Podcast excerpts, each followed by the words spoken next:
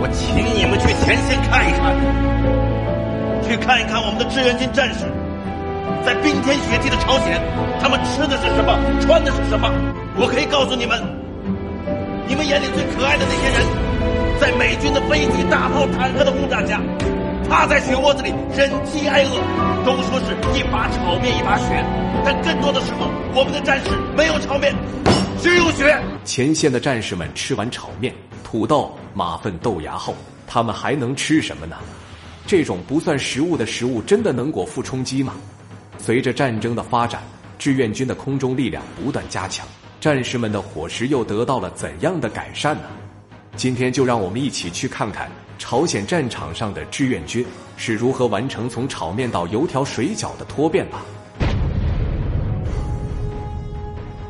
制作视频不容易，您的支持是我们的最大动力，请长按点赞并关注支持下。我在这里先谢谢各位朋友了。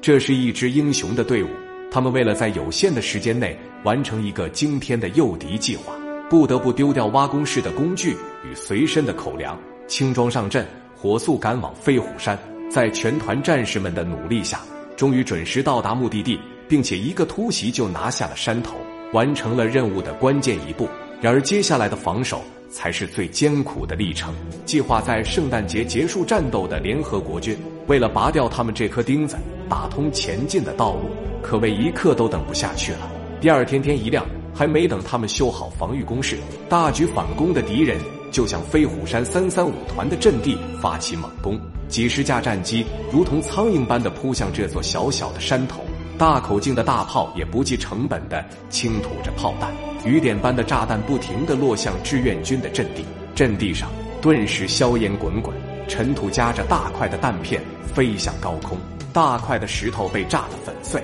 所幸战士们早已领教了他们的三板斧，连夜先修好了防炮工事，就等着山下的南军主动将弹药送上来。果然不出所料，炮火结束后。一大批南军向山头发起冲锋，眼看敌人越来越近，随着团长的一声令下，密集的火力同时输出，瞬间就将这波敌人打得丢盔弃甲，弹药也得到了解决。但荒无人烟的山岭上，粮草就没办法解决了。他们一次又一次打退敌人的进攻，坚守几天几夜后，一位小战士饿得实在受不了，竟然吃起了石头。原来石头含在嘴里就会有口水，也就没那么饿了。其他的战士们见后纷纷效仿，于是飞虎山上出现了一个让人泪目的场景：三三五团的战士们以坚强的意志，硬是拖住了敌人五天五夜，歼敌近两千，击退敌人五十七次进攻，打出了一场啃着石头打硬仗的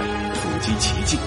然而，让美军做梦也没想到的是，遇强则强的志愿军随着防空力量的加强，大批的高炮部队不断的加入战场。他们一次又一次击落美军的战机后，美军的空中优势逐渐丧失，后勤补给线得到了加强。尤其是到了中后期，志愿军的空军也加入了战斗，在多方的协调配合下，打造了一个令美空军闻风丧胆的米格走廊。后勤补给线再次得到了进一步的巩固，物资通过交通运输线源源不断的运往前线，一线的战士们再也不用挨饿受冻了。他们不仅能吃上热乎乎的大米饭，到了节假日还能吃上香喷喷的饺子、油条。